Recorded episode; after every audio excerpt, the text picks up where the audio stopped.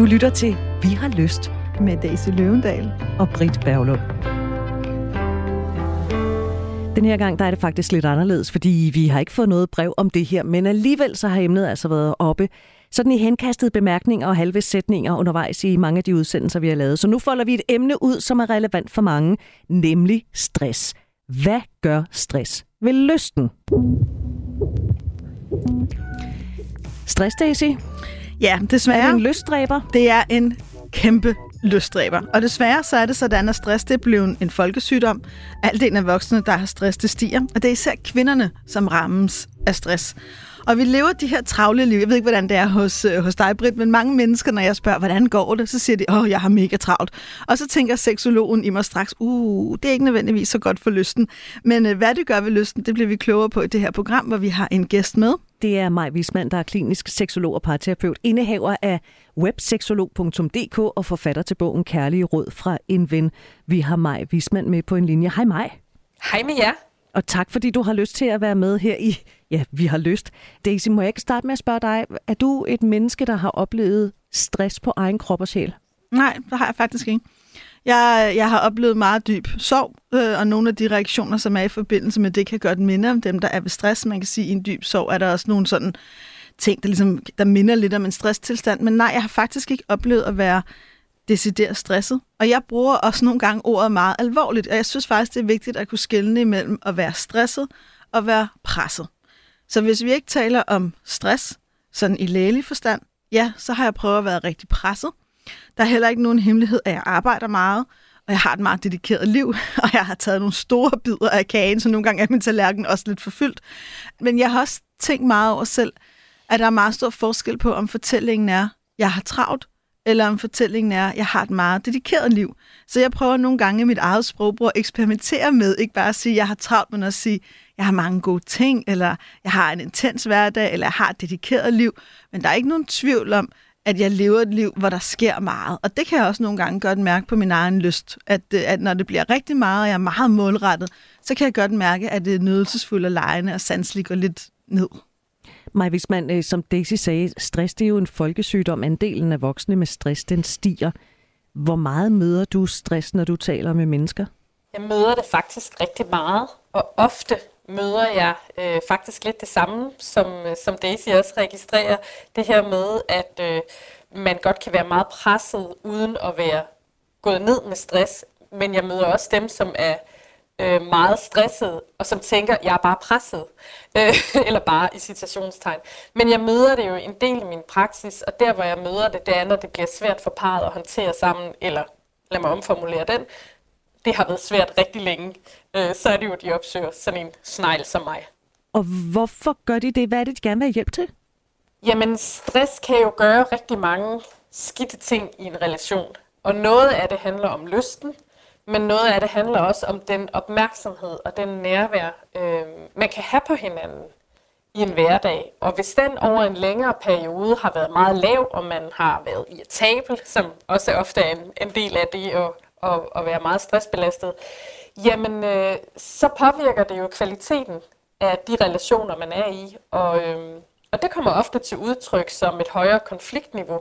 Og det kan godt være, at der er nogen, der sidder og tænker nu, når højere konfliktniveau, er det så mange skænderier? Det er det ikke nødvendigvis. Det kan simpelthen også bare være istapper, der hænger ned fra loftet. Øhm, man måske ikke taler sammen i dagevis, og har den her, oplever den her følelsesmæssige distance, og ikke rigtig kan komme ind på hinanden igen. Så udover at det kan påvirke lysten, og det kan skabe nogle meget negative spiraler i parforholdet, og svært ved at håndtere det, øh, som så kan give yderligere konflikter, øh, særligt hvis man ikke ved, at der er stress i spil, så er det jo også sådan den generelle trivsel for parret, hvor at, øh, at de opsøger sådan en som mig. Og hvis vi lige skal sætte nogle ord på, hvad stress egentlig er, fordi nu, Daisy, du nævnte øh, stress og at være presset. Maj, du nævnte stress og at være presset. Hvornår er stress stress?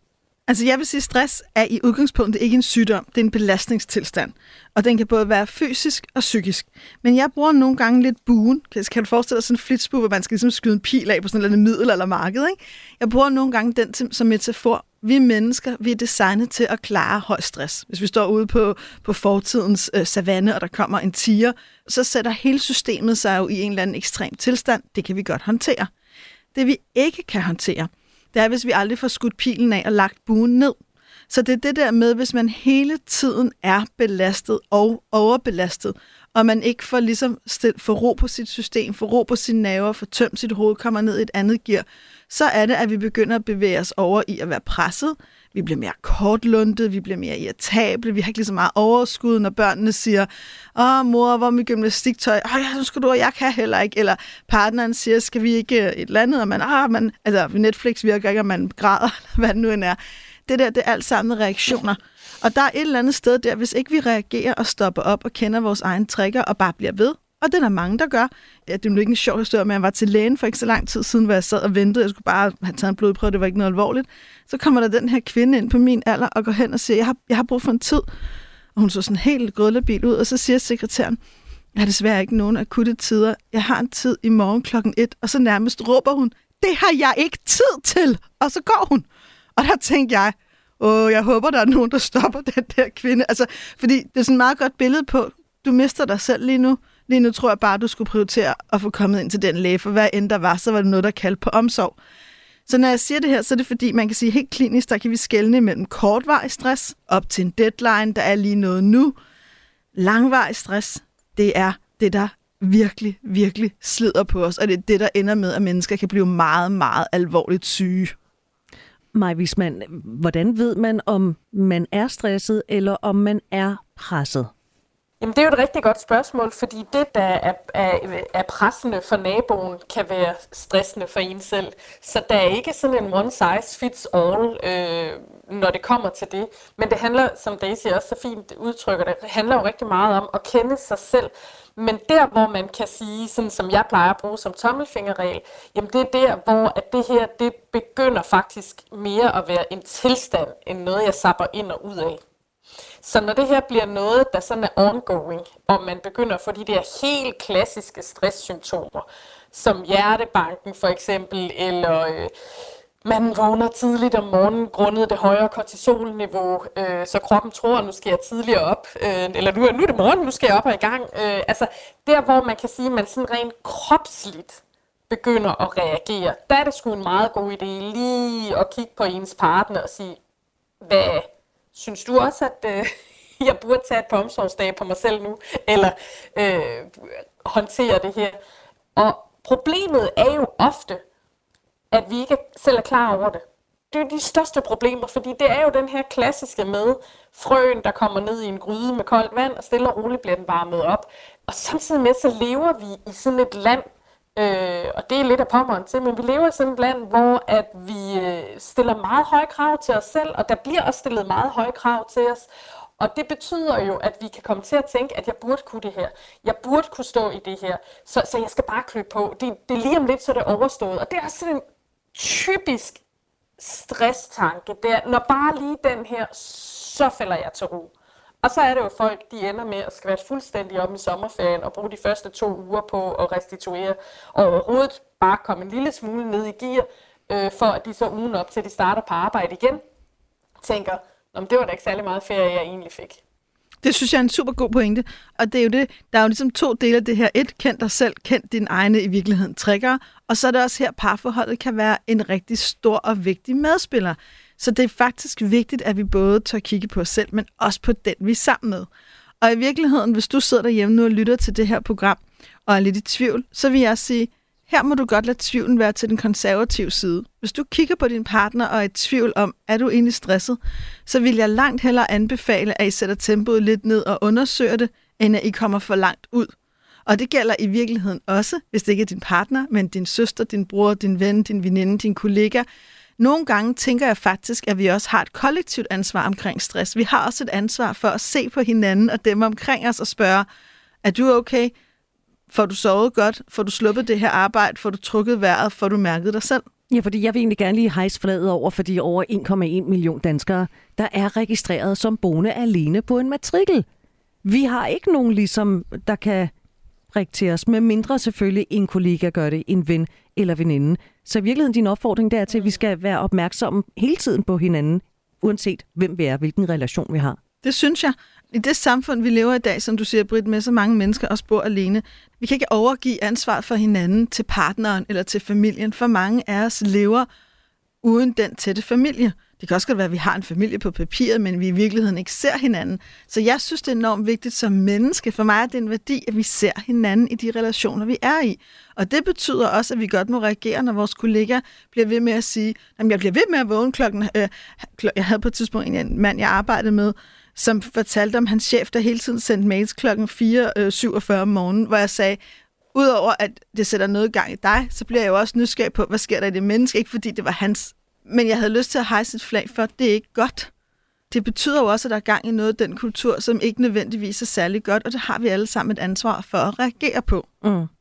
Maj Wisman, hvordan påvirker stress, pres og så øh, travlhed generelt lyst til nærvær, nærhed og sex? Jamen, det påvirker på mange måder. Øhm, og det er jo vigtigt at sige, at der er jo også nogen, der oplever, at deres seksualitet ikke bliver påvirket af det. Og der er også nogen, der faktisk oplever, at seksualiteten så bliver det eneste sted, de kan slappe af, eller øh, have, have en eller anden form for ro på kroppen bagefter. Og det kan faktisk også gå hen og blive problematisk, fordi så har, så har man ligesom virkelig behov for at have noget, øh, noget, noget sex, øh, seksuel intimitet med sin partner. Øh, og det kan faktisk også lægge en pres øh, lægge, lægge pres på, på, på, på partneren, som går hen og bliver rigtig uhensigtsmæssigt. Men, men man kan sige, at, at som udgangspunkt, så er der rigtig, rigtig mange, der oplever, at evnen til at mærke øh, og zoome ind på de her små kropslige fornemmelser, øh, som er, og som, øh, som fortæller os noget om lysten, at øh, jamen det forsvinder, fordi det er simpelthen ikke meningen. Altså vi er ikke fra naturens side af designet til, at øh, når vi har rigtig travlt, at vi så lige Mm. mærker efter, hvad der sker, og går i gang med en, et forplantningsritual, for at skære det sådan meget ud i pap.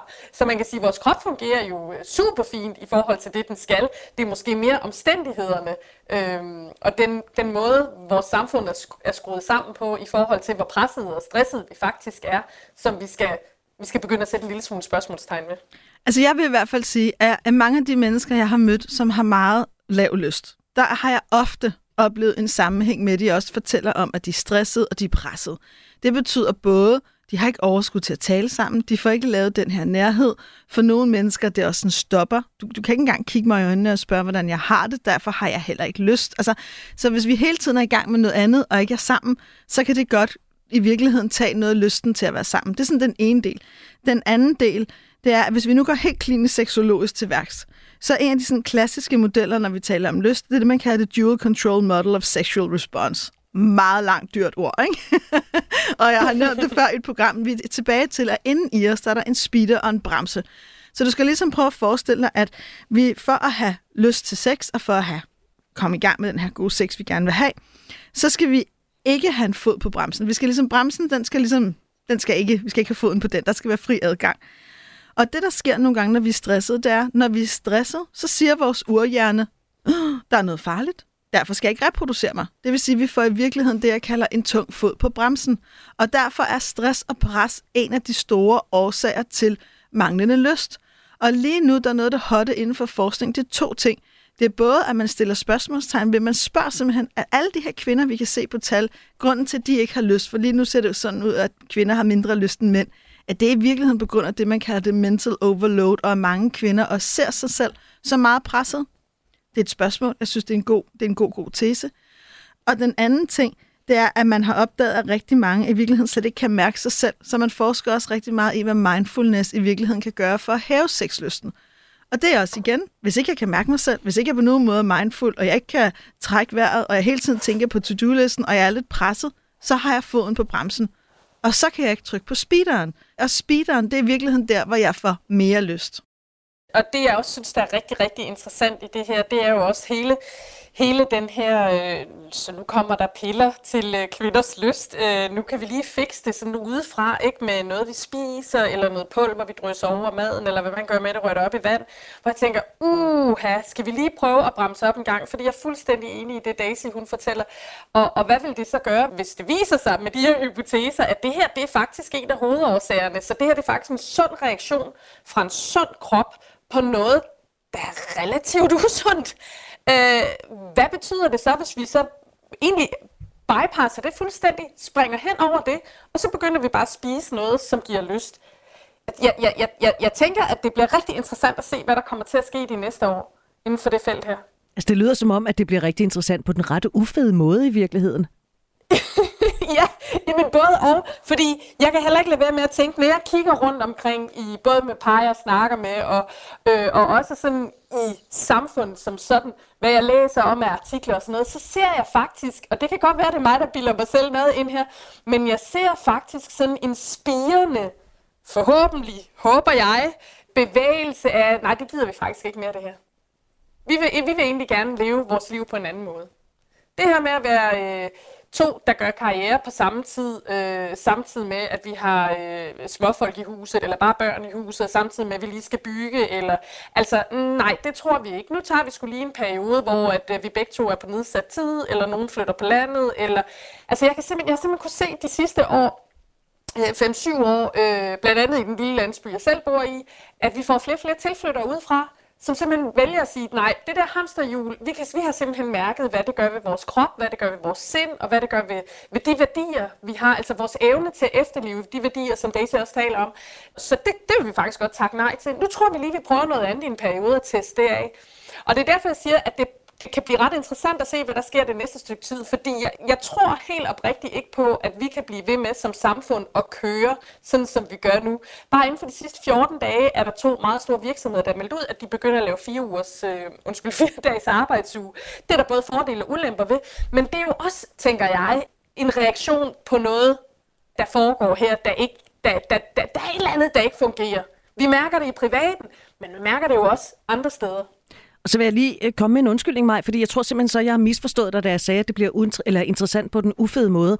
Jeg hørte, du sagde, at når vi øh, har stress, når der er nogen, der har stress, så kan man så tage en pille for at få løst og på den måde ligesom ikke lytte til sine kropssignaler, og det bliver interessant at se, hvordan det er i fremtiden. Nå, hvor, ja. hvor jeg sagde, nej, jeg ved sgu ikke lige, hvor interessant det er, at vi skal glemme kroppens signaler, og så æde os til lyst i stedet ja. for. Så undskyld.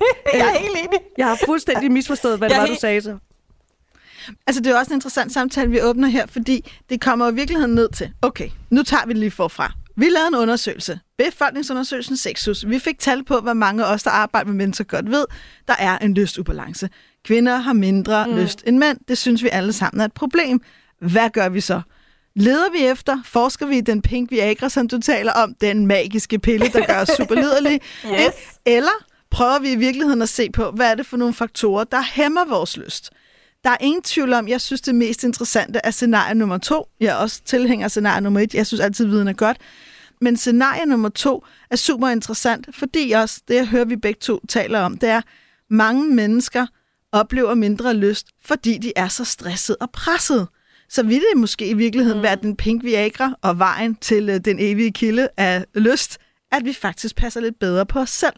Det er jo egentlig det, der er essensen. Jeg er fuldstændig enig, Daisy, og jeg tænker også, jamen det handler jo for fanden om livskvalitet og meningsfuldhed, det her. Det handler om, at vi har det her ene liv, vi lever, og forholde os til det. Er det det her, vi vil? Ønsker jeg at leve et liv, hvor det er det her, der skal fylde så meget? Er det i overensstemmelse med de værdier? Kan jeg være den partner, jeg ønsker at være? Er jeg den forælder, jeg ønsker at være? Hvis ikke, er det menneske i forhold til mig selv, jeg ønsker at være? Er jeg den single, jeg ønsker at være? Hvis, hvis ikke, så må vi godt stoppe op. Vi må godt stoppe op og kigge på, hvad er konsekvensen af det, vi står i. Og når så mange mennesker mærker det så gralt, så er det her jo et strukturelt problem. Så er det her jo ikke bare den enkeltes problem. Problemet bliver, som jeg ser det jo, at den enkelte har sådan en oplevelse af, at det er mig, det er mig, der er noget galt med. Det er mig, der ikke er lige så stærk, eller kan løbe lige så hurtigt, eller kan nå det hele som alle de andre. Så bliver det lidt sort-hvid tænkning, der kommer ind over det, når vi sidder med de enkelte klienter eller enkelte øh, par. Men det bliver hele tiden vendt indad, hvor jeg, jeg, får, jeg har sådan lyst til at sige, at vi er nødt til at vende det her udad. Vi er simpelthen nødt til at sige, at det her det er en måde, samfundet er bygget på. Det her det er en måde, vi bliver øh, kollektivt, der bliver hæppet på, at det er sådan her, vi skal leve vores liv. Så hvis vi skal gøre noget andet, hvad er det så for et mod, vi skal finde frem? Hvad er det for nogle spørgsmål, vi skal ture stille os selv? Hvad er det for nogle samtaler, vi skal tage i vores relation, eller hvis jeg ikke er i en relation med, med en partner, hvad er det, vi måske byde nogle venner, eller bekendte, eller veninder ind og sige, hvad er det egentlig? Hvad skal der til for, at jeg får det liv, som, som jeg tror kunne være fedt for mig? Hvor jeg faktisk har det godt, øh, mind, body and soul. Sådan siger uh, Maj Wisman, der er klinisk seksolog og parterapeut og gæst her i Vi har lyst på Radio 4.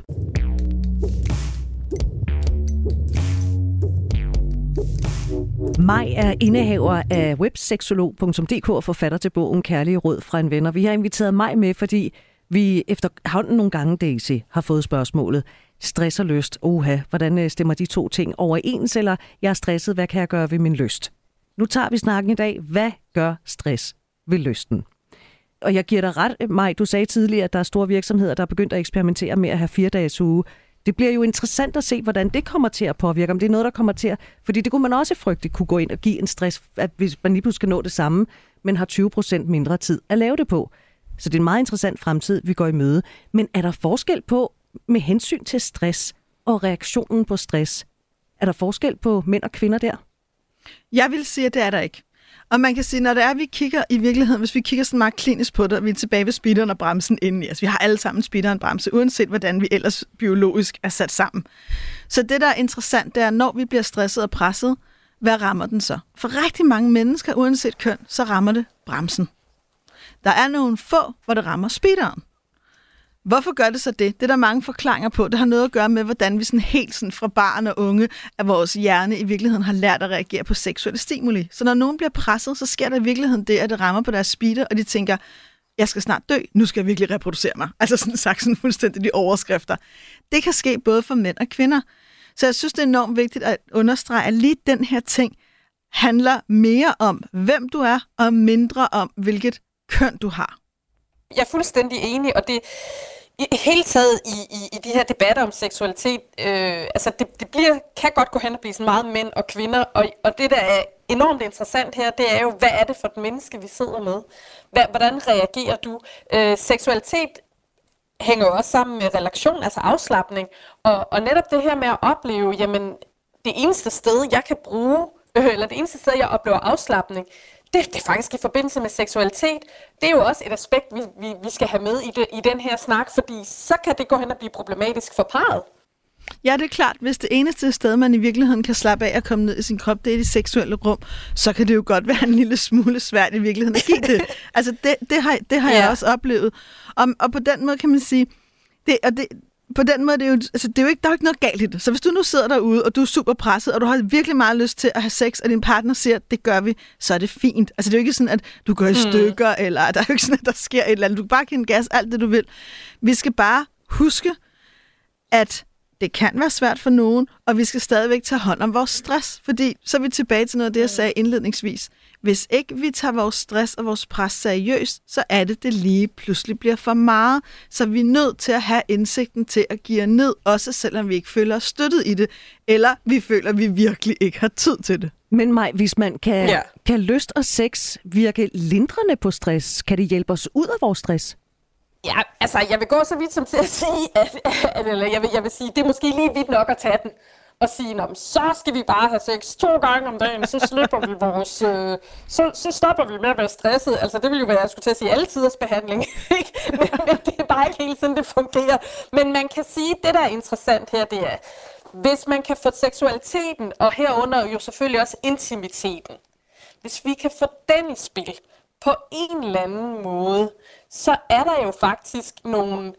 Øhm, man kan for, altså for eksempel, hvis man kigger på... Øhm, nej, hvordan skal jeg... Hvis man skal lige prøve at gøre det lidt jordnært her.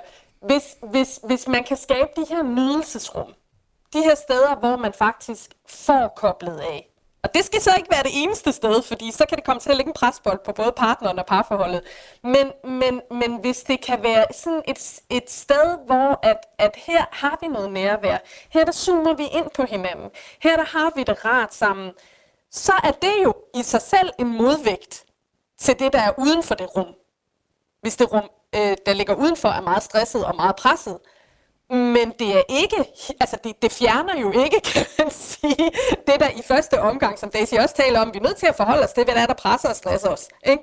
Så det fjerner det jo ikke, men det kan være med til at gøre, at vi måske kommer ned i et gear, hvor, hvor vi i den situation også kan kigge på hinanden og sige, altså hvad i alverden er det lige, der foregår med os lige for tiden? Eller altså, hvordan har du det egentlig? Så man kan sige, og nu taler jeg jo ikke kun om sex og samleje, nu taler jeg sådan om, om følelsesmæssig intimitet også, og seksuel intimitet.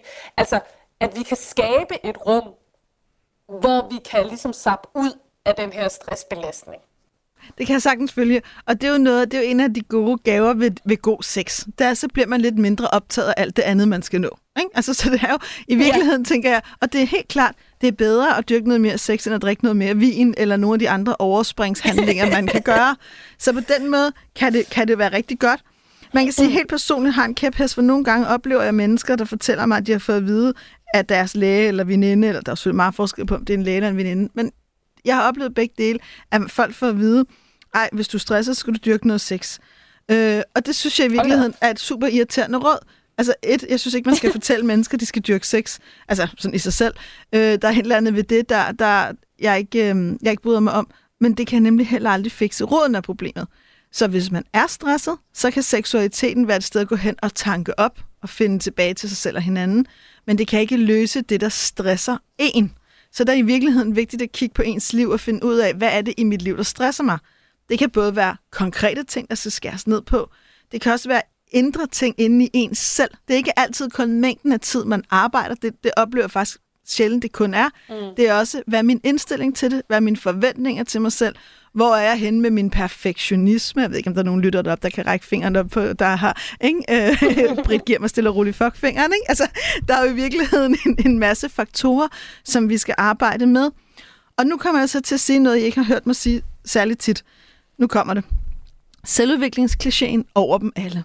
Der kan være en gave i det. Ikke? Og jeg ved godt, hvis man oh, sidder derude... Ja, jeg vidste det, ikke? Jeg ved godt, at hvis man sidder derude og har den der følelse af, åh, oh, jeg har været lidt stresset, og mit liv er bare fucked up. Ja, det er fucked up. Men nogle gange skal tingene også være fucked up, for man kan gøre noget andet, og i virkeligheden få taget fat om det, der skal tages fat i. Det er lidt den der gamle, det er mørkest øh, før daggry, ikke? Altså, at der er jo noget, der skal tages fat i. Det er jo derfor, at der kommer de her reaktioner. Og, og, og jeg tænker faktisk også, at der er en ting, som vi vi ikke har adresseret endnu, men det er, det kan jo faktisk også være, at man er i et skadeligt parforhold, og det er det, der stresser. Så er det faktisk ikke særlig godt råd at dyrke sex. Det må man sige. Så er det et virkelig, virkelig, virkelig rædselsfuldt råd. Ikke? øh, og det er helt ret. Råd, ja. Der er jo ingen tvivl om, og det, nu, kom, nu, nu, nu bevæger vi os lidt ud i samfundet før, så nu gør jeg det lige. Mm. Jeg har faktisk gennem ja. tiden haft en del i parterapi, hvor den ene har været måske stresssygemeldt. Så starter jeg med at sige, jamen det kan jeg ikke arbejde med, jeg skal arbejde med nogen, der er specialister i stress. Det er jeg ikke. Så siger de, det gør vi også. Og jo, jeg går rigeligt meget til psykolog, eller hvad jeg nu gør, men det, der i virkeligheden presser mig, det er, og så kommer det, min mands affære, min egen affære. Øh, vi taler ikke sammen. Vi er dybt uenige om børn. Der hænger istapper ned for loftet, som du sagde før. Vi har den her konflikt mm. om min søster. Vi har den her konflikt om, om min far min mor. Whatever. Fyld selv ud. Hvis vi er stresset og presset i vores nære relationer, det er noget af det, der er allersværest for os som mennesker at håndtere. Og det har ikke en skid at gøre med, om du arbejdede 25 timer eller 45 timer. Det har noget at gøre med, at når vi ikke trives i vores intime relationer, når vores mm. børn ikke trives i deres hverdag, så bliver vi ramt. Og det skaber mm. rigtig meget stress. Jamen, jeg er fuldstændig enig, og det er bare en ting, som der, der faktisk sjældent, synes jeg, bliver, bliver adresseret, når vi taler om stress. Så bliver det nemlig også, altså det vi talte om før, det bliver samfundet, det bliver, øhm, det bliver arbejdslivet, altså og, og, og, og der er jo hele både den her, hvad, hvad gør vi, hvordan forholder vi os egentlig til de ting, vi bliver presset over, men også, er, er det noget andet? Altså, er det måske parforholdet? Altså er jeg, befinder jeg mig faktisk i et parforhold, som er, er decideret skadeligt? Altså er jeg for eksempel udsat for psykisk vold? Det er jo noget, der stresser helt afsindigt meget. Så er det ikke lige seksualiteten, der står i højsædet der jo. Og så er der jo det der med, hvis man så er i et forhold, hvor man bliver udsat for for eksempel psykisk vold, det er stressende. Det er også stressende at skulle forlade et forhold. Hvordan griber man lige den der an? Hvor kan man egentlig gå hen i sit liv så og få noget ro? Jamen, det er jo et sindssygt godt spørgsmål, Britt, og jeg tror, jeg tror, det er det, mange af os har svært ved at finde. Mange af os har svært ved at finde det sted i vores liv, hvor vi kan have ro bare i hverdagen. Og nej, Netflix og ligge på sofaen og spise chokolade og drikke rødvin, eller hvad du kan lide, det det er dejligt, men det er ikke ro. Det giver dig slet ikke den samme ro, som det vi gør at meditere, eller gå en lang tur, eller altså de der sådan rigtig rolige ting. Det er mere en distraktion, hvis man skal være sådan helt øh, streng. Men mange er så svært ved at have ro generelt, og når vi så står i en krise, jeg overvejer at gå. Jeg er forelsket i Michael fra marketing. Jeg har lyst til at kysse på Henriette. Jeg har det rigtig dårligt over, jeg har lyst til aldrig nogensinde at se min inde igen. Hvad det end er så, mm. så, så har vi endnu sværere ved at finde de her steder, for hvis ikke vi har dem i fredstid, så har vi dem jo slet ikke, når vi har brug for dem. Og der kan man sige, der tror jeg mange mennesker, jeg tænker altid, at vi altid skal sørge for i vores liv at bygge nogle steder op, hvor der er ro. Om det er ritualer, hvor man ligesom på daglig basis har noget ro i sin hverdag, om det er nogle faste steder, man tager hen, om man altid går søndagsturen, eller man hver aften efter aftensmaden går en tur rundt om boligblokken eller søen, afhængig af, hvor man bor. Jeg tror, det er enormt vigtigt at have de ro, eller de steder til ro. Jeg tror også, det er sindssygt vigtigt at have nogle mennesker i ens liv, som man ved er på ens side. Jeg tror, værdien mm. af fællesskab og fortrolighed er en af de vigtigste faktorer for psykisk sundhed, og det er ikke kun noget, jeg tror, det er også noget, det forskning underbygger. Så det er sindssygt vigtigt, om det, og det er i virkeligheden lige meget, om det er din mor eller søster eller bror, eller om det er din ven eller veninde fra gymnasietiden eller sidste job. Det er vigtigt at have nogle mennesker, du kan være fortrolig med, for vi mennesker har brug for hinanden. Vi, vi har jo meget mere brug for ro, end vi går og tror. Altså, jeg plejer at sige øh, ro, restitution og rare ting. Det skal vi huske at putte ind i de her 24 timer, som et døgn nu varer. Og, øh, og der kan man måske godt stoppe op og spørge sig selv, om ro, har jeg det? Hvor har jeg det? Hmm, hvornår har jeg egentlig sidst oplevet ro? Restitution, hvornår har jeg faktisk sidst restitueret? Det er super øh, og vigtigt. rare ting. Hvor, hvor er det lige, de er henne? Øhm, fordi uanset hvordan vi vender det, så har døgnet 24 timer. Og i de 24 timer, der er der x antal opgaver, som øh, man på et eller andet tidspunkt har besluttet, at det skal jeg så udføre, eller det har vi besluttet, at jeg skal udføre, og du skal udføre noget andet. Og så er der noget arbejde. Og, og i alt det her gøren, der skal vi også bare huske, at vi skal også have noget ro. Vi skal også have noget restitution, og vi skal have nogle rare ting. Vi kan ikke, vi kan ikke blive ved med, og nu, nu bruger, jeg, bruger jeg speed og bremse på en anden måde, end, end du har brugt det tidligere, Daisy. Men vi kan jo for fanden ikke blive ved med at køre ud på motorvejen med speederen i bunden og være i 6. gear, øh, og så forvente, at, øh, at når vi så ligger os med hovedet på puden om aftenen, som jo i øvrigt for rigtig mange danskers vedkommende er lidt for sent i forhold til, hvor meget søvn vi faktisk har brug for, at så, at så er motoren fuldstændig afkølet. Det er ja, og, altså, så, så er du fuldstændig afkølet, ikke? Altså, så er vi klar til øh, alt muligt spændende. og du har fuldstændig ret, og jeg har lyst til at dele sådan en lille anekdote fra mit samtalerum. Jeg har et par, de kommer hos mig for tiden. De kommer faktisk øh, fra Fyn, hvor du også kommer fra.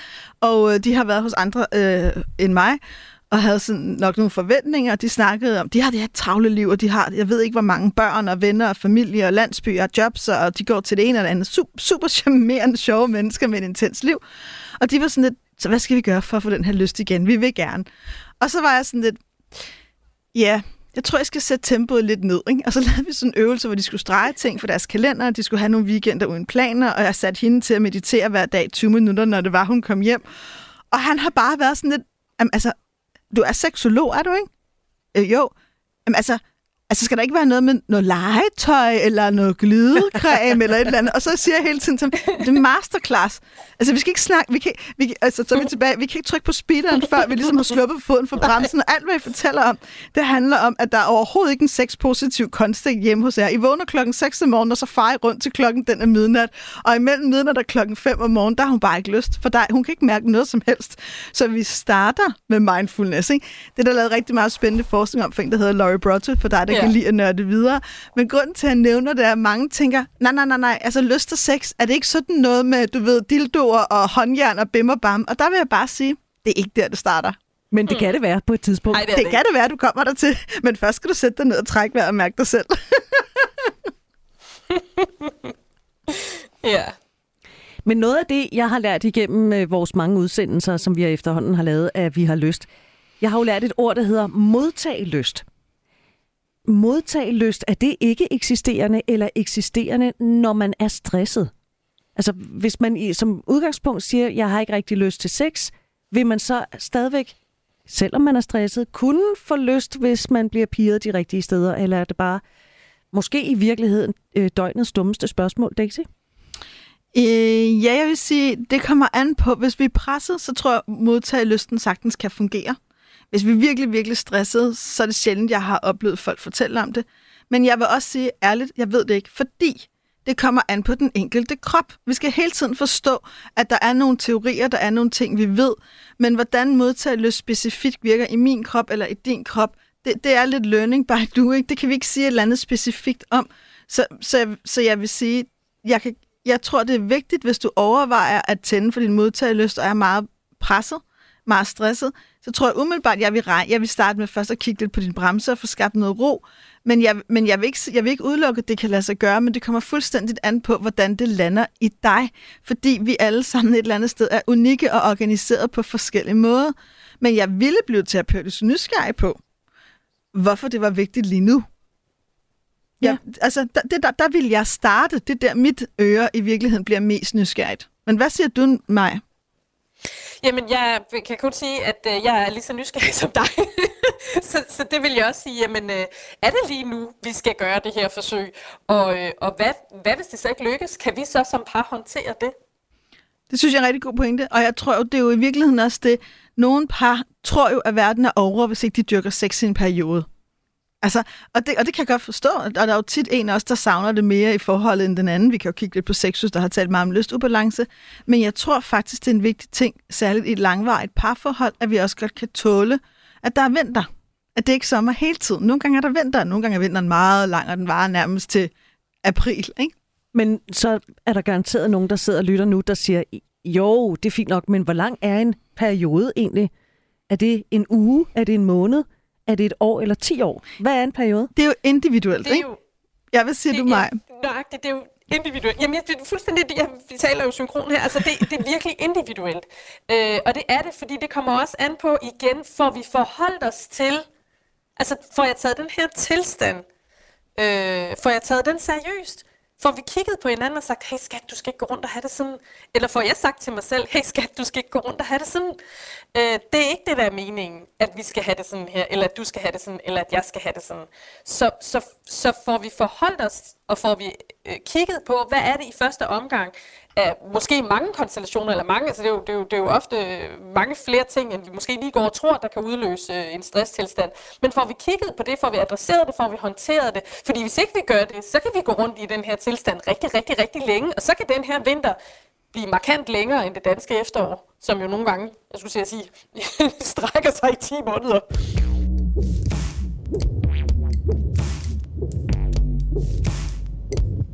Du lytter til Vi har lyst på Radio 4. Vi har besøg af Maj Wisman, der er klinisk seksolog og parterapeut, indehaver af webseksolog.dk og forfatter til bogen Kærlige Råd fra en ven. Vi taler om, hvad stress gør ved lysten, fordi det er et spørgsmål, der er dukket op nogle gange, imens vi har lavet den her udsendelsesrække.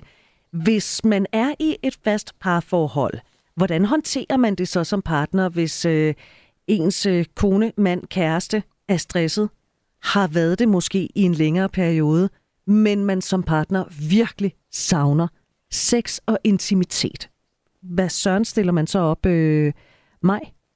Jeg tænker, at det er rigtig vigtigt, at man taler om det, men at man taler om det som savn og som længsler, og som øh, og at det kommer fra et blødt sted. Fordi det værste, der næsten kan ske her, det er jo, at det her det bliver en kritik, at det bliver du og dig, øh, og hvorfor kan du ikke? Øh, men at vi er nødt til at tale for det her sårbare sted. Men også et sted, hvor der godt må være noget omsorg og noget bekymring. Sige, hvad er det, hvad er det dog, der sker? hvad sker der her? Øhm, det, der nogle gange kan blive problemet her, det er jo, at man kan opleve det som en afvisning af mig.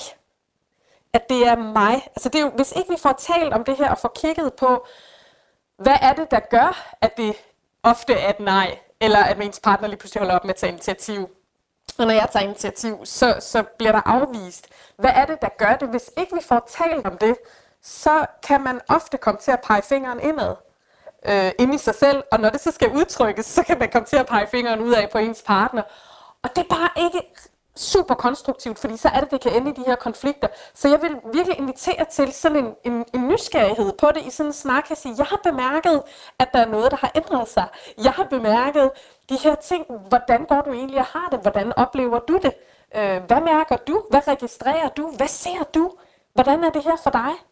Og så får en, en ikke-problemløsende snak, fordi noget af det, vi jo gerne vil i det her meget effektive samfund, det er problemløse hele tiden, men, men, men mere få lavet sådan en, hvad, hvad sker der egentlig lige med os lige for tiden? Øhm, og, og tage sådan lidt mere blød indgangsvinkel til det. Det synes jeg er et super godt råd. Jeg kan vildt godt lide det her med den bløde indgangsvinkel, og så skal vi ikke pege fingeren hverken ind eller ud. Vi skal måske i virkeligheden slet ikke have nogle fingre med her. Øhm, hvis jeg skulle supplere med noget, så vil jeg sige, at jeg arbejdede nu, nogle år siden faktisk lige arbejdede med det her par, men jeg arbejdede med et par, hvor han var ramt meget, meget hårdt af en rigtig voldsom stressreaktion. Jeg arbejdede ikke med ham som par, jeg arbejdede kun med hende. Og noget af det, jeg snakkede meget med hende om, fordi hun savnede sex, hun savnede nærvær, hun savnede intimitet, og hun havde ligesom accepteret, lige nu er jeg lidt en omsorgsrolle for ham, der er også noget med nogle børn, der skal fungere, og han skal ligesom komme sig. Men for ikke helt at afblomstre, for ikke helt ligesom at miste sig selv, fordi vi har også snakket meget i det her program, at lyst er også noget, vi selv har ansvar for, så talte jeg meget med hende om at blive fyldt op på nogle andre måder. Altså hun, hun, hun er en kvinde med en meget høj etik. Hun ville aldrig være nogen utro, selvom hun der sagde, at hun skulle lyve, hvis ikke hun engang havde haft tanken i det her forløb. Men hun gjorde meget det, at det var faktisk en bevidst strategi, at hun hver anden lørdag gik ud med nogle veninder. Simpelthen for at have det virkelig sjovt. Så hun gik simpelthen i byen med nogle veninder hver anden lørdag for at have kjole på og føle sig feminin og drikke noget vin og altså føle sig lidt fyldt op af det der, som, som, som lyst også kan give os. Det var den ene ting. Og den anden ting, det var, at hun to gange om måneden, de uger, hvor hun så ikke var ude, der fik hun en massage. Altså sådan en, ikke, ikke, ikke engang en tantra-massage, ikke noget der. Hun fik bare en massage, for hun sagde, det der med lige at blive rørt ved at komme ned i min krop på en anden måde, end jeg selv kan. Det hjalp mm. hende i virkeligheden også til at være i sig selv i det her. Og det synes jeg var super klogt. Og det er også derfor, jeg deler det, fordi jeg tror, hvis vores partner er nede, så er vi nødt til at give dem den tid, det, det, det tager dem for at rejse op igen. Men vi har også alle sammen behov for at blive fyldt op. Så jeg synes, det her var et godt eksempel på, hvordan hun ansvarligt og kærligt passede på sig selv i det helt, jamen det, det er simpelthen så fint det her med, og igen, jeg tænker også, der ligger også et samarbejde her. Der ligger både en omsorg for partneren, og der ligger en omsorg for hende, og der ligger sådan en omsorg for dem som par. Fordi i og med, at, at, at vedkommende jo går ind og drager den her omsorg for sig selv, så bliver det ikke til noget nagging i parforholdet. Så bliver det ikke noget, at partneren igen skal mindes om, at vedkommende ikke kan på en eller anden måde. Så der er den her, der dig, der er mig, og så er der et os. Og nogle gange, så er der sgu en af os, der ryger i ubalance. Og hvis ikke vi passer rigtig godt på, så kan det gå hen og blive en ubalance for alle i den her konstellation. Øh, og derfor er vi nødt til at kunne tale åbent og omsorgsfuldt om, hvad hulen det er, der sker. Og så sammen, altså have det her ansvar sammen for, hvordan kommer vi bedst muligt igennem det her på den her, i, i den her periode. Og nogle gange er perioden jo lang. Og når så man er omme på den anden side af den stressperiode, der har været, øh, parret er kommet ud af stressperioden, begge har det godt igen. Hvad sker der så med lysten? Er den tilbage til det, den engang var, før den her stre- øh, stress den indtraf? Maj Wisman? Det er, det er faktisk lidt interessant, fordi at, at øh, for nogen oplever de det jo øh, i en periode, som om lysten nærmest bliver højere. Øhm, hvorvidt det så, det så er rigtigt, eller det simpelthen er fordi øh, man, man i en længere periode ikke har registreret så meget lyst, øh, så synes jeg, at det er meget mere end det plejer. Men der kan godt komme sådan en, en opblomstring, øh, også hvor parret bliver sådan lidt høje på, og, og øh, virkelig nyder, at øh, nu, er der sgu, nu er der sgu noget, der kører her. Nu, øh, nu spiger det hele for at blive i, øh, i øh, begreberne fra før. Nu er, nu er vinteren slut, nu er foråret. Ej, der kommer Ranti, så hold da op, har du set påskelinjen? Ui, ui, ui, ui, nu springer bøgen ud, ikke? Altså, er der vinds, mand? Nå, men det kan også være, at vi lige skal tage en weekend og bruge i botanisk have, ikke? Altså, men det er mere det der med, at, at, at, at som udgangspunkt, så kommer det jo stille og roligt igen.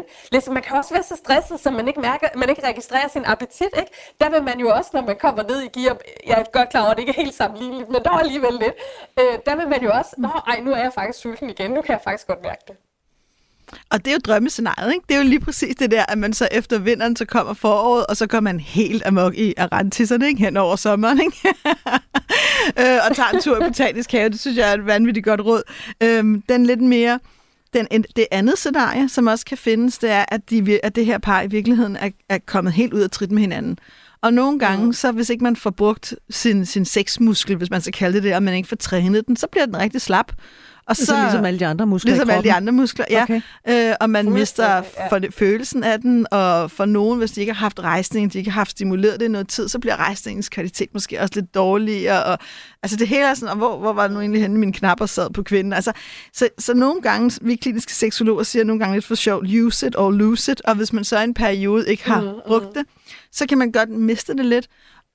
Så derfor kan man også komme ud af det her øh, periode med stress, med sådan en følelse af, hvor er vi egentlig henne? Og for nogle par bliver det også lidt akavet. Mm. Åh mm. oh, nej, nu skal vi ind i det der igen, og øh, ikke, hvordan gør man lige det? Og der vil jeg altid sige, hvis du lytter med, og I egentlig har haft mistet hinanden seksuelt, så prøv en gang at tænke på det lidt som en nulstilling. Altså i virkeligheden, prøv en gang lidt at tænke, okay, nu er vi nulstillet. Vi har det ikke lige nu. Det er, hvad det er. Og så prøv at tænke på det som en kreativ mulighed. Tænk på det som den her nye stykke jord, I har købt. I har slet ikke plantet noget i det. I har bare et dejligt stykke jord. Og I vil måske starte med at finde ud af, vil vi egentlig plante noget i den? Det vil vi måske gerne, det håber vi. Men, men i virkeligheden tillader lidt der. Og så går lidt af råd i den her have og finde ud af, skal der være en solbærbusk mm. der? Skal der være en jordbærbed der? Skal vi have et pæretræ? Eller hvad er det egentlig, vi skal? Og så se det også som en mulighed for måske at skabe et andet sexliv på nogle andre præmisser, der kan nogle andre ting. Og lige der, der har jeg haft rigtig meget held med at arbejde med modtagerlyst faktisk i nogle af mine seancer. Mm. Lige der at sige, okay, lyst er faktisk også noget andet end det spontane. Det kan også være noget, som du i virkeligheden er åben over for at arbejde med modtagerlyst. Den lyst, der kommer, når vi allerede bliver kærtegnet. Og i virkeligheden hjælpe det her par til så måske at få en anden følelse af at være erotisk bevidste, end de var før. Så det er jo en af de potentielle gaver, der kan være. Så Maja, hvis man i virkeligheden en fin mulighed for at begynde et, øh, et, et sexliv, som man ønsker nu, der hvor man er i livet?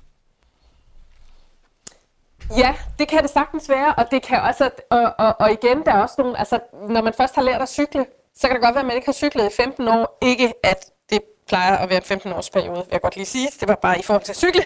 Øh, men men, men at, at så kan det sgu godt være lidt akavet, og det kan også være lidt underligt at komme i gang, og det kan sgu også være, at foden den smutter lidt på pedalen, og, og det skal man bare huske, det er helt normalt. Men ofte vil man komme ind i en god rytme og rutine igen, og finde ud af, gud, det kan vi sgu godt finde ud af. Og, og det er, som Daisy også øh, så fint udtrykker det, en rigtig god mulighed for os at sige, hov, måske skal vi også noget andet. Måske skal vi prøve udvide, måske skal vi kigge på det på en anden måde, måske, måske vil vi også noget helt andet her. Øh, måske skal vi øh, bruge endnu mere tid på forspil, hvad ved jeg. Øh, altså, at der er faktisk nogle muligheder. Det her, det kunne sagtens være en dør for at åbne for, at der kommer måske en højere kvalitet ind i sexlivet på en anden måde, end der har været tidligere. Øhm, og jeg får lige lyst til at adressere også, at det der jo nogle gange kan, det, man kan jo nogle gange godt være efterladt med lidt gammel strøm her. Og det, det kan for eksempel godt være, som, som, som, som, som bobler op til overfladen fra en, en lang periode, der har været svær øh, på det her område. Men det kan være, at øh, hvis man har et parforhold, hvor den ene ofte er den, der tager initiativ, øh, og man har oplevet at blive afvist igen og igen, og man ved også godt hvorfor, og altså det har været en, en, en længerevarende stressbelastning, og men man kan være kommet ud af trit med at tage initiativ, og man kan også faktisk være bange for så at tage initiativ igen. Øh, fordi man simpelthen har fået så mange afvisninger, så man er blevet, sådan, øh, man er blevet allergisk over for at få de her afvisninger, som jeg plejer at kalde det. Ens klippekort er lidt brugt op. Øh, så så det må man godt, kan man godt også være opmærksom på at sige, det, jeg kan mærke, at det bliver lidt svært for mig at tage initiativ. Og måske få en, en, en kærlig omsorgsfuld samtale omkring det, og vide, at, at, at, at at, at der kan være den her periode, hvor man lige skal vende sig til at komme op på cyklen igen, og, øh, og at det ikke bare nødvendigvis lige virker fra dag i dag. Det synes jeg er en super god pointe. Og hvis man så tænker, åh, oh, jeg føler mig ramt, jeg har faktisk været den der, der ikke rigtig har taget initiativ i en periode, så er det jo også en rigtig god refleksion at tænke, hvilket initiativ kunne jeg så tage? Og husk, det behøver ikke at indebære den helt store legetøjskasse, der ligner noget fra en eller anden øh, roman, der er skrevet i øh, starten af nullerne. Det kan godt bare måske være et initiativ til at sidde på et tæppe under træ og kysse. Men det kan være rigtig vigtigt, at du faktisk tager det på den måde, du kan. Henviste du der til, øh, til grå i 50 forskellige nuancer, eller hvad? Ja, det gør jeg faktisk. Nå, præcis. Men når, når, når nu vi taler om det her, hvor meget betyder det sexliv, man havde før stressen så indtraf? Daisy? Jeg vil sige, det betyder en del, fordi hvis det er et par, som i virkeligheden har været vant til at tale om sex, som har været vant til at vide, her har vi god sex, vi er gode til at give hinanden det, vi kan tale om, hvad vi gerne vil, vi har en bevidsthed om det, så er det lidt nemmere at komme i gang igen. Hvis det nu er et par, som i virkeligheden er meget lidt bevidste om det, som altid har haft lidt svært ved det, men det har måske fungeret godt, når det lige sol og måne og stjerner stod rigtigt, når de ryger ud af det, så kan det være sværere at komme ind i det, fordi de måske har kørt meget på den der, vi bare, vi er bare spontan lyst en gang imellem, og så, øh, ikke? Så, så man kan sige, jo mere bevidst et forhold vi har til det inden, jo nemmere kommer vi igennem en krise. Lidt ligesom at, uden det skal lyde sådan enormt downeragtigt, lidt ligesom at, mennesker, der i virkeligheden har sat lidt penge til side til, at rainy day jo ligesom har en buffer, hvis den der rainy day kommer. Så derfor synes jeg jo også, det er så vigtigt, at vi i alle de perioder af livet, hvor vi ikke er ramt af modgangen, tager de svære samtaler om død, forsikring, økonomi, og også i virkeligheden lærer at have et sprog for det intime, fordi vi får alle sammen brug for på et tidspunkt at kunne tale det sprog. Og hvordan starter vi så den samtale, Maj Wisman? Jeg har jo lært af Frej Pral, at der er de tre K'er, det er kommunikation, kommunikation, kommunikation. Så hvordan, hvor starter vi egentlig den der samtale henne, som Daisy taler om? Altså, øh, taler vi nu om, at man er kommet ud af, af, af den her, altså taler vi efter en, øh, en, en stressbelastet periode, eller taler vi sådan helt generelt, hvordan vi starter samtalen om sex? Altså i virkeligheden, så er det jo, vi bør jo egentlig øh, tage forskud på glæderne, så, så som Daisy siger, vi sætter lidt til side på, på en bankkonto til, når der er lidt underskud. Mm, mm. Så hvordan starter vi den samtale om sex, hvis nu at, ja, yeah, det blev mandag, og så blev det tirsdag, og så lige pludselig så blev det søndag, og så blev det mandag igen. Du ved, den ene dag tager den anden, og man får egentlig ikke lige tjekket ind hos hinanden, hvordan det går. Jamen, øh, noget man selv kan gøre, uden at man nødvendigvis skal sætte sig ned som par i du-stilling og kigge på hinanden, hvilket jo kan være voldsomt akavet, hvis netop man ikke er vant til at tale om seksualiteten eller have et seksuelt sprog øh, sammen. Det er jo, at man øh, stille og roligt udvider sin øh, komfortzone, og et sted kunne være, at man, øh, når man havde haft noget dejligt sex, lige blev mærke i, mm, hvad, var eks, hvad, var, hvad var sådan ekstra nydelsesfuldt for mig? Var der noget i det her, jeg godt kunne lide? Ekstra. Øh, jeg håber, at med, der noget, man godt kunne lide. øhm, men at man, men at man, øh, at man så lige, øh, så kunne man jo starte med at smide en sms, og så vil sige, jamen det er jo ikke en samtale om sex. Nej, men nu skal vi lige huske at så nogle frø. Fordi det, der kan ske, det er også, at man, øh, man kan komme til at øh, falde hovedkuls ind i den her samtale, og så bliver det enormt akavet og enormt svært, og så kommer man ikke til at nærme sig det igen. Så i lige præcis, når det drejer sig om seksualiteten, som er noget af det mest sårbare, vi har, øh, og som vi har så mange gode ting at vinde ved at tale om. Noget af det forskning viser, det er jo også, at par, som taler om seksualitet, øh, rigtig mange af dem, de har, siger faktisk selv, at kvaliteten af den sex, de har, er meget bedre. Øh, så der er jo rigtig meget at vinde ved at kunne tale om øh, om sex med sin partner, ikke bare om det, vi så i fjernsynet, øh, men, men, men, men om den, den sårbare seksualitet også, og om, om det, der er dejligt, og det, der ikke er så rart, og det, man gerne vil have mere af, og det, man måske fantaserer om, men ikke har lyst til at prøve i virkeligheden, men alligevel fantaserer lidt om. Øh, og der, tænk, der tænker jeg, at en rigtig god strategi for mange kan være, at man går lidt stille til værks, så man netop ikke bliver skræmt fra videre sand, så tænker, det kommer vi aldrig til at snakke om igen. Men der kan man netop gå ind og sige, at man kunne måske starte med at sende en besked eller en mail, eller øh, viske det til sin partner, når lyset var slukket, hvis det er nemmere for en, og tage de små skridt, øh, trin og skridt, og så, og så sige, øh, det var simpelthen så dejligt, da vi havde øjenkontakt, mens vi kyssede i går. Jeg kunne virkelig mærke, at... Øh, at det var virkelig noget, der tændte mig. Det synes jeg er et fremragende råd. Til at starte med. Det er et fremragende råd. Det er i virkeligheden også meget det, vi ved fra forskningen bag den positive psykologi, at når vi giver opmærksomhed og værdi til det, vi allerede gør godt, så vokser det, så bliver vi mere modige, så kan vi mere. Så det er ligesom råd nummer et. Og nu får du lige to til, ikke? Sådan bonusråd. Råd nummer to, det er, prøv en gang at starte samtalen i jeg. Rigtig mange kommer til at starte i du, og så kommer fingeren nærmest lige af sig selv. Bare det, jeg siger ordet du, så kommer min finger op. Ikke? Jeg peger lidt her på Britt, du. Ja. Ikke? Så, så i stedet for at starte i du, du gør, du gør ikke, du burde, så start med jeg. Og også gerne ved det, du gerne vil have mere af. Jeg vil gerne have flere kys. Øh, eller jeg var glad for det kys, du, gør, du gav mig i går. Ikke? Jeg tænker nogle gange lidt på det her. Det kan også være lidt sådan, man kan man sige, øhm, avanceret. Vil du høre lidt om det, jeg går og tænker på nogle gange, der lyser slukket? Og det aller sidste råd, det er, bare sig noget. Drop alle de her råd, slet hele lortet og bare sig noget. Det er langt værre ikke at sige noget, end at sige det forkerte. Sådan. Og, og lad os lige understrege, at det der med at have travlt, det er simpelthen bare ikke en valid og god undskyldning for ikke at prioritere sit sexliv eller samtalen om sex. Vi er desværre ved vejs ende. Maj Wisman, klinisk seksolog, parterapeut, webseksolog.dk og forfatter til bogen Kærlige Råd fra en ven. Tusind tak, fordi du vil øh, tale med os om stress og hvad stress gør ved vores lyst. Tak for det. Det var super dejligt, og hvis tak, du vil... Hvis du vil se lidt fra, så kan du finde os på hashtagget Vi har lyst på Instagram, og du kan også finde tidligere udgaver af Vi har lyst i Radio 4's app. Og så husk lige at tage det her med fra udsendelsen. Altså, jeg, jeg nævnte dem for et øjeblik siden fra Prals 3K og kommunikation, kommunikation, kommunikation. Og så er der altså også Maj Wismans 3 R'er. Det er ro, restitution og rare ting. Og det er hver dag. Programmet blev produceret for Radio 4 og Only Human Media.